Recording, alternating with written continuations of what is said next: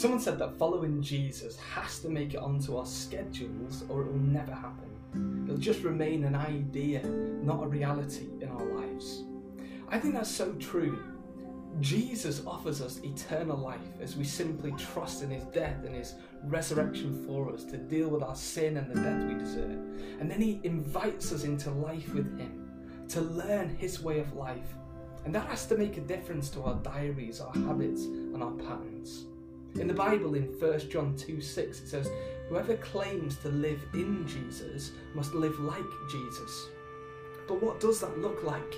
Or to put it this way, what does a day with Jesus look like? Sometimes, especially if we're new to following Jesus, we, we might find it hard to know what that looks like. Others of us might be struggling with our mental health, and even basic decisions can be too much. Basic patterns like waking up and going to bed on time can be hard to establish. Others of us might be struggling with addictions that we just can't seem to get rid of, and our habits and our patterns in life aren't helping us.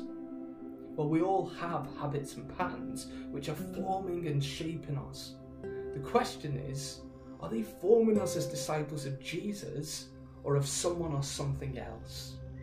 In this little series, I want to walk through a day and pick up on some of the everyday habits of following Jesus and think about how we build those into our lives.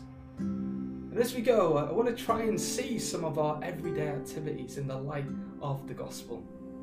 This is not a to do list, but an invitation into life with Jesus day by day. And as we go through this series, and I hope you'll join me in this, do think about what things you need to build into your diaries, or what things you could build into your diaries, your habits, and in your patterns. And I'd encourage you that wherever you are in life, that this invitation to life with Jesus day by day is for you. Sometimes we might think if, if only I had that person's life or this job or that relationship, then everything would be better. But actually, can I encourage you that Jesus wants you, right here, right now, to enjoy Him today and to learn life from Him today.